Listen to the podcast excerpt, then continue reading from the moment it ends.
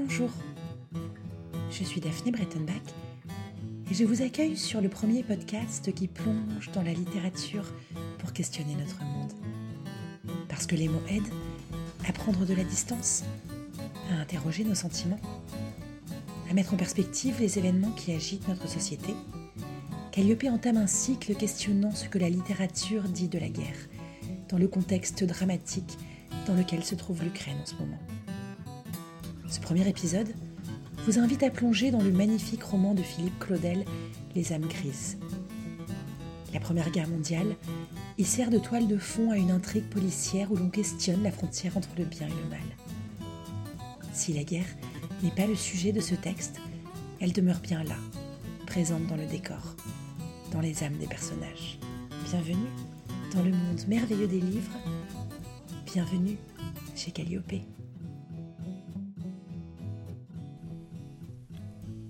Ne sais pas trop par où commencer. C'est bien difficile.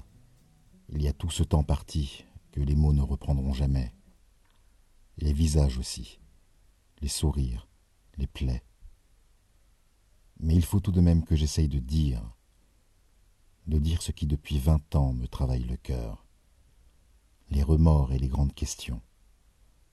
Il faut que j'ouvre au couteau le mystère comme un ventre, et que j'y plonge à pleine main, même si rien ne changera rien à rien.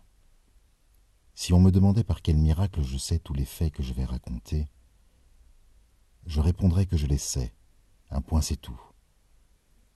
Je les sais parce qu'ils me sont familiers, comme le soir qui tombe et le jour qui se lève, parce que j'ai passé ma vie à vouloir les assembler et les recoudre, pour les faire parler, pour les entendre. C'était jadis un peu mon métier. Je vais faire défiler beaucoup d'ombres. L'une surtout sera au premier plan. Elle appartenait à un homme qui se nommait Pierre-Ange Destina. Il fut procureur à V pendant plus de trente ans, et il exerça son métier comme une horloge mécanique, qui jamais ne s'émeut ni ne tombe en panne. Du grand art, si l'on veut et qui n'a pas besoin de musée pour se mettre en valeur. En 1917, au moment de l'affaire, comme on l'a appelé chez nous, tout en soulignant la majuscule avec des soupirs et des mimiques, il avait plus de soixante ans et avait pris sa retraite une année plus tôt. C'était un homme grand et sec, qui ressemblait à un oiseau froid, majestueux et lointain. Il parlait peu, il impressionnait beaucoup. Il avait des yeux clairs, qui semblaient immobiles, et des lèvres minces, pas de moustache, un haut front, des cheveux gris. V est distant de chez nous d'une vingtaine de kilomètres. Une vingtaine de kilomètres en 1917, c'était un monde déjà, surtout en hiver, surtout avec cette guerre qui n'en finissait pas et qui nous amenait un grand fracas sur les routes, de camions et de charrettes à bras, et des fumées puantes, ainsi que des coups de tonnerre par milliers, car le front n'était pas loin. Même si de là où nous étions, c'était pour nous comme un monstre invisible, un pays caché.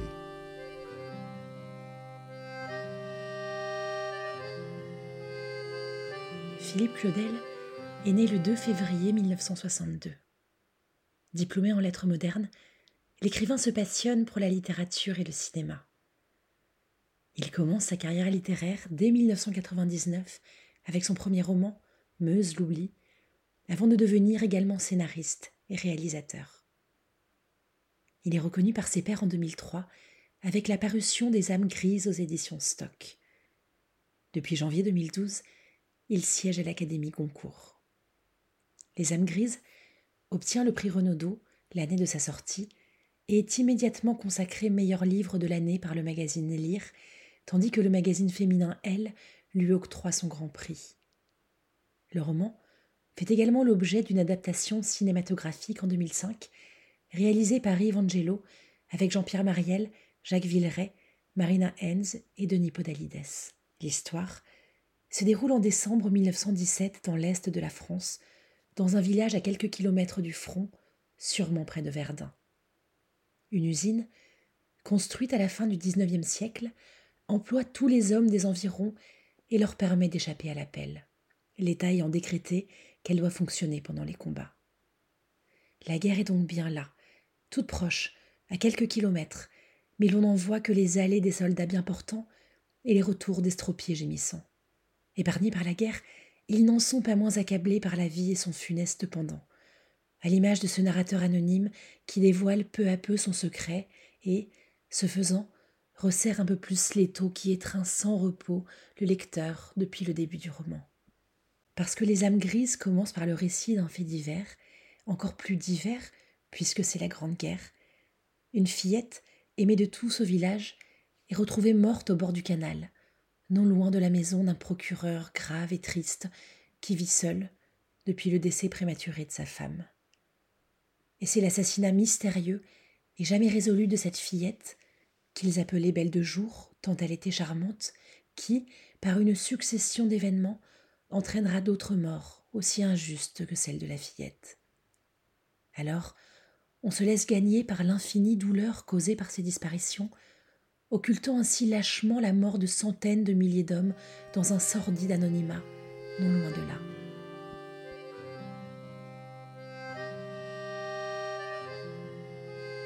Premier lundi de décembre, chez nous, 1917. Un temps de Sibérie. La terre claquait sous les talons et le bruit résonnait jusque dans la nuque. Je me souviens de la grande couverture qu'on avait jetée sur le corps de la petite, et qui s'est vite trempée, et des deux argousins, Berfuche, un courteau aux oreilles de cochon sauvage avec des poils dessus, et Grosspile, un Alsacien dont la famille s'était expatriée quarante années plus tôt, qui le surveillait près de la berge. Un peu en retrait, il y avait le fils Bréchu, un gaillard pensu, les cheveux raides comme des poils de balai, qui triturait son gilet, ne sachant trop ce qu'il fallait faire, rester ou partir. C'est lui qui l'avait découverte dans l'eau en allant à son travail. Il faisait des écritures à la capitainerie. Il en fait toujours seulement, il a vingt ans de plus, et le crâne lisse comme une banquise. Ce n'est guère gros un corps de dix ans, qui plus est mouillé par une eau d'hiver.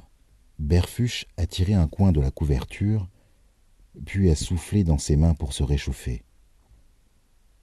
Le visage de Belle de Jour est apparu. Quelques corbeaux sont passés sans bruit. Elle ressemblait à une princesse de conte, aux lèvres bleuies et aux paupières blanches. Ses cheveux se mêlaient aux herbes roussies par les matins de gel. Ses petites mains s'étaient fermées sur du vide. Il faisait si froid ce jour-là que les moustaches de tous se couvraient de neige à mesure qu'ils soufflaient l'air comme des taureaux. On battait la semelle pour faire revenir le sang dans les pieds. Même les canons semblaient avoir gelé. On n'entendait rien. C'est peut-être enfin la paix, hasarda Grosspile. La paix, mon os lui lança son collègue, qui rabattit la laine trempée sur le corps de la petite.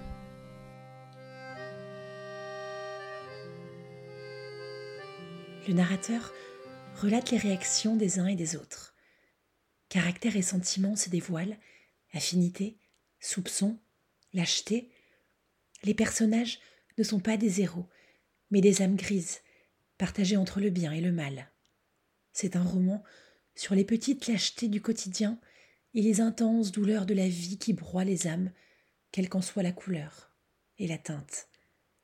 Le gris de la Lorraine des vallées de la Meuse et de la Meurthe entachent le fond des âmes et des cœurs des personnages.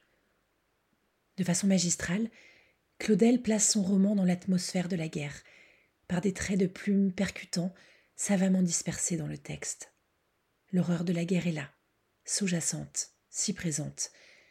L'année 1917, entre toutes la plus dure, est marquée par les mutineries, les désertions et les exécutions que Philippe Claudel ne nous épargne pas. L'écrivain a un sens de l'observation hors du commun pour décrire des gens du commun. Lentement, par petites touches qui paraissent parfois insignifiantes, il dépeint derrière le sourire de façade les drames qui jalonnent une existence et questionne ce qui fait de nous des hommes.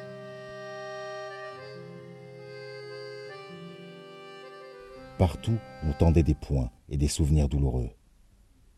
Par ici, comme ailleurs, les blessures ont du mal à se refermer, surtout celles qui dégoûtent bien, et s'infectent à loisir dans les soirées de ressassement et de rancœur. Par amour-propre et par bêtise, tout un pays était prêt à se jeter dans la gueule d'un autre. Les pères poussaient les fils, les fils poussaient les pères. Il n'y avait guère que les femmes, mères, épouses ou sœurs, qui voyaient tout cela avec dans le cœur un soupçon de misère et une lucidité qui les projetait bien au-delà de ces après-midi de hurlements joyeux, de canons avalés, de chansons à la déroulède qui tapaient contre le couvert de frondaisons vertes des marronniers et faisaient bourdonner les oreilles. Lors d'une interview pour le Nouvel Observateur, Philippe Claudel a dit ces mots à Jérôme Garcin. Alors que la Russie vient d'envahir l'Ukraine et a déclaré la guerre à cette dernière, il nous paraissent aujourd'hui essentiel à écouter et surtout à entendre. J'ai toujours eu le sentiment que 14-18 inaugurait le règne de l'effroyable et de la mort industrielle dans lequel le monde est entré à partir du XXe siècle. Cette guerre est aussi venue comme un contrepoint définitif aux possibilités de bonheur, de vie meilleure que les sociétés industrialisées voyaient alors se dessiner. Comme si ce que l'on gagnait d'un côté, il fallait le détruire de l'autre. Et la modernité me paraît se résumer dans cette attitude qui consiste à régresser vers la barbarie lorsque l'espoir de l'apaisement est à portée de main. Aussi, par rapport à ce constat, avons-nous peut-être aujourd'hui la peur d'un péril à venir, d'un bégaiement de l'histoire, qui prendrait bien sûr une autre forme la guerre de 14-18, mais qui serait aussi terrible et programmatique d'une nouvelle régression de l'humanité vers l'ombre. Ce n'est donc pas seulement le fameux devoir de mémoire qui dicte cette émotion dont vous parlez, mais la réactualisation, toujours potentielle, de la sauvagerie de jadis. En dehors du fait que 14-18 me touche pour des raisons très familiales, j'ai conscience que les guerres sont des moments où les peuples sombres se perdent.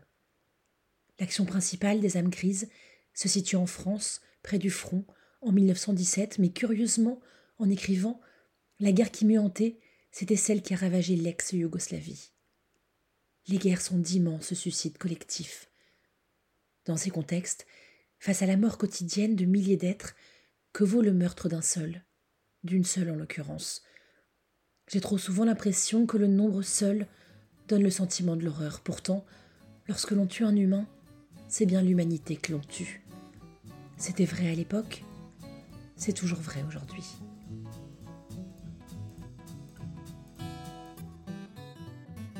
Merci d'avoir écouté ce 32e épisode de Calliope, réalisé avec l'aide précieuse de Régis Madiengo, dont vous entendez la voix lors des extraits de lecture du texte de Philippe Claudel.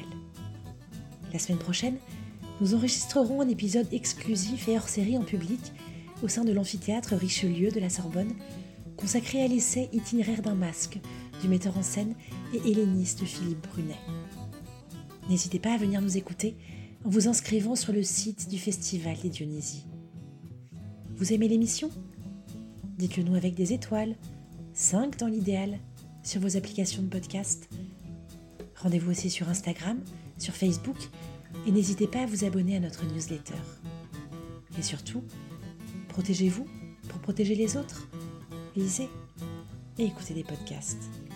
À la semaine prochaine.